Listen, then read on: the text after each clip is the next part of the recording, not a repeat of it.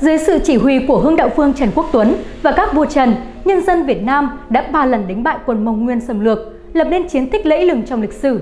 Nhưng ít ai biết rằng, cùng thời điểm đó ở xứ sở Cao Ly, Hàn Quốc, Triều Tiên ngày nay, một vị hoàng tử Việt Nam cũng lãnh đạo đội quân của mình nhiều lần đánh tan quân Mông Cổ.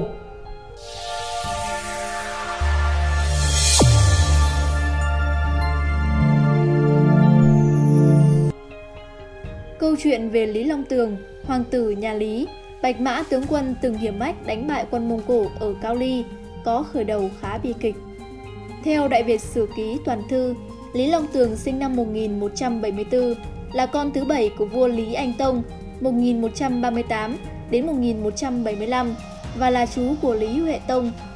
Dưới thời nhà Lý, Lý Long Tường từng giữ nhiều chức vụ quan trọng trong triều đình như Thái sư Thượng Trụ Quốc, Thượng thư Tả Bộc Xạ, tước hiệu là Kiến Bình Vương. Năm 1225, Lý Chiêu Hoàng, con gái của Lý Huệ Tông, truyền ngôi cho chồng là Trần Cảnh. Lý Long Tường đã kiên quyết phản đối nhưng bất thành do thế lực họ Trần đã quá lớn. Sau khi giúp Trần Cảnh lên ngôi, Trần Thủ Độ, một quyền thần của nhà Trần, đã tổ chức thanh trừng hoàng tộc nhà Lý. Nhiều thành viên hoàng tộc nhà Lý bị tàn sát, lưu đày hoặc ép phải đổi họ. Năm 1226, để bảo toàn tính mạng, Lý Long Tường bí mật thu thập bài vị, đồ tế bái của tổ tiên, rồi cùng 6.000 người trong gia quyến đầy tớ trung thành lên ba chiếc thuyền lớn vượt biển, rồi trốn khỏi Đại Việt. Sự việc Lý Long Tường tới được Cao Ly là hoàn toàn tình cờ, theo Korea Times. Trên đường bỏ trốn, đoàn thuyền của Lý Long Tường gặp bão, phải vào Đài Loan trú ẩn. Sau khi rời Đài Loan, một trận bão lớn khác đã đánh giạt đoàn thuyền của Hoàng tử nhà Lý vào bờ biển thành Trấn Sơn, tỉnh Hoàng Hải của Cao Ly. Tại đây, Lý Long Tường được vua Cao Ly Cao Tông năm 1192 đến năm 1259 tiếp đón ân cần và cho phép ở lại định cư. Theo truyền thuyết dân gian, trước khi Lý Long Tường đặt chân đến Cao Ly, vua Cao Ly Cao Tông đã mơ thấy một con chim phượng hoàng lớn từ phương Nam bay tới. Ông cho rằng sự xuất hiện của Lý Long Tường ứng nghiệm với giấc mơ của mình nên rất vui mừng. Không chỉ dâng lên nhiều lễ vật quý giá, Long Tường còn thể hiện mình là người văn võ song toàn nên được vua Cao Ly Cao Tông rất kính trọng.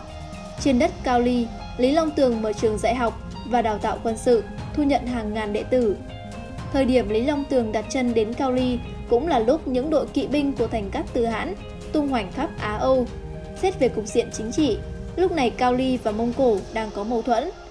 Nếu chấp nhận cho Lý Long Tường ở lại, vua Cao Ly Cao Tông sẽ có thêm sức mạnh từ hạm đội 6.000 người của ông. Lý Long Tường lại là người tài giỏi xuất chúng, có kinh nghiệm chỉ huy quân sự. Vì vậy, Cao Tông trọng dụng Lý Long Tường cũng là điều dễ hiểu.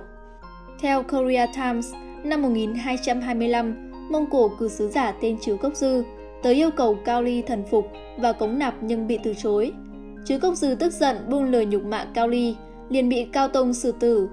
Năm 1232, đại hãn Mông Cổ là Oa Khoát Đài đem quân tới đánh báo thù. Trong trận chiến này, Cao Ly đã huy động mọi lực lượng trên cả đất nước để đối phó với quân xâm lược. Quân Mông Cổ chia làm hai đường thủy bộ tiến vào Cao Ly, trong đó đạo quân đường thủy tấn công trực tiếp vào tỉnh Hoàng Hải, nơi Lý Long Tường cùng quân dân địa phương trấn thủ. Nhờ tinh thần chiến đấu quật cường, đội quân do Lý Long Tường chỉ huy đã đẩy lui nhiều đợt tấn công của địch, cầm chân thành công đạo quân thủy của Mông Cổ ở Hoàng Hải. Nhận thấy tài năng của Lý Long Tường, Cao Tông Cao Ly phong cho ông chức tướng quân, trực tiếp nắm quyền chỉ huy quân đội Cao Ly ở tỉnh Hoàng Hải, đối phó với Mông Cổ. Khi ra trận, Lý Long Tường thường cưỡi một con ngựa trắng dũng mãnh, nên người dân quen gọi ông là Bạch Mã tướng quân. Mặc dù cánh quân đường thủy bị chặn đứng ở Hoàng Hải, nhưng quân chủ lực tiến theo đường bộ của Mông Cổ, do tướng Tát Lễ Tháp chỉ huy, lại liên tiếp giành thắng lợi. Mùa xuân năm 1232, quân Mông Cổ đã chiếm được kinh đô khai thành của Cao Ly, khu vực Trung Châu, miền trung bán đảo Triều Tiên của Cao Ly, hoàn toàn bị quân Mông Cổ kiểm soát. Nhận thấy không thể đánh bại quân Mông Cổ, do sức chiến đấu quá chênh lệch, vua Cao Tông Cao Ly quyết định nghị hòa. Sau khi rút quân, Tát Lễ Tháp còn để 72 quan cai trị người Mông Cổ ở lại Cao Ly để đảm bảo việc tuân thủ các điều khoản hòa ước. Sự hoành hành ngang ngược của 72 viên quan hống hách này khiến thừa tướng Thôi Vũ, một quyền thần của Cao Ly rất căm giận. Trong triều đình Cao Ly lúc bấy giờ, Lý Long Tường là một trong số ít người được Thôi Vũ kính trọng vì tài chỉ huy quân sự và tinh thần chiến đấu quật cường trước Mông Cổ.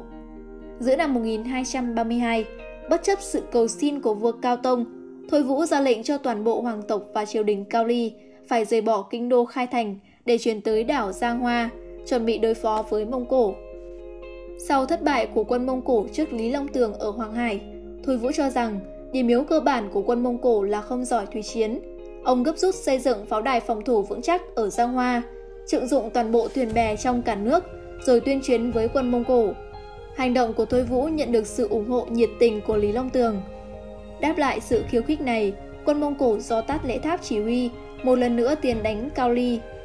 Mặc dù chiếm được phần lớn các vùng đất phía Bắc ở Cao Ly, nhưng quân Mông Cổ tỏ ra bất lực khi công phá căn cứ trên đảo Giang Hoa.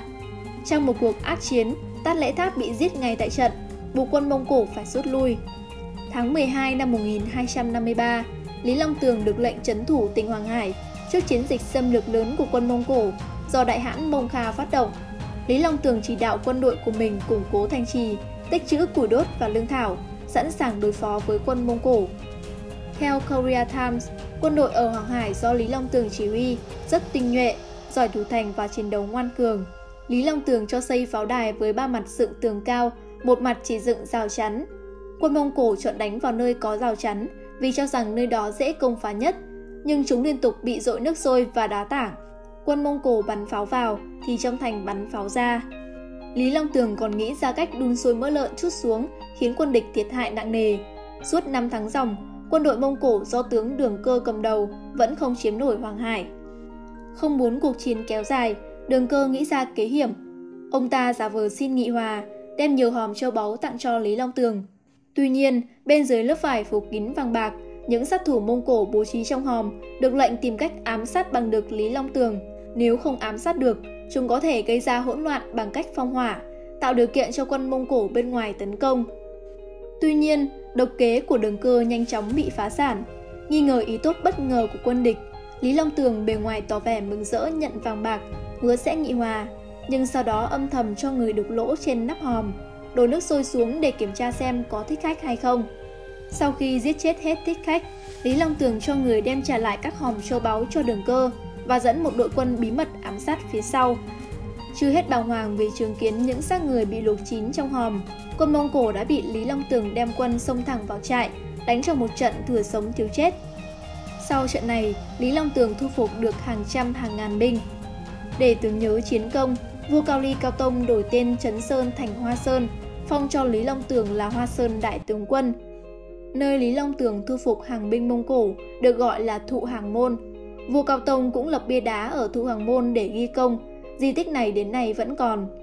Trên bia đá ở Thụ Hoàng Môn viết Đời Cao Tông Cao Ly năm Quý Sửu, tức năm 1953, đại quân Mông Cổ tiến đánh đất nước, tình thế nguy cấp.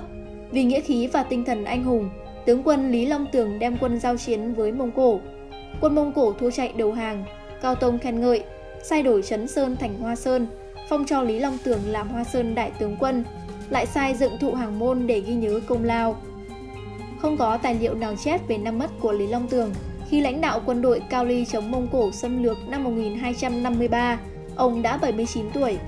Sau khi qua đời, Lý Long Tường được chôn cất ở núi Di Ất. Theo Korea Times, trong suốt quãng thời gian sống ở Cao Ly, Lý Long Tường xuyên trèo lên núi Quảng Đại ở Hoàng Hải, nhìn về phương Nam để tỏ lòng tưởng nhớ quê hương. Nơi này còn được gọi là Phọng Quốc Đài. Ngày nay, gia tộc Lý Hoa Sơn, hậu duệ của Lý Long Tường ở Hàn Quốc, có hơn 1.000 người, đa số đều thành đạt. Đối với người Hàn Quốc, Lý Long Tường là một nhân vật được kính trọng bậc nhất. Năm 1994, ông Lý Sương Căn, hậu duệ đời thứ 26 của Lý Long Tường, đã từ Hàn Quốc tìm về từ đường họ Lý ở làng Đình Bảng, huyện Từ Sơn, tỉnh Bắc Ninh để tế bái tổ tiên. Quý vị và các bạn đang theo dõi trên kênh Từ điển lịch sử. Nếu thấy số này hay, đừng quên bấm like, share để lan tỏa thông tin ý nghĩa này và nhớ subscribe kênh Từ điển lịch sử để nhận thêm nhiều thông tin lịch sử bổ ích. Còn bây giờ, xin chào và hẹn gặp lại!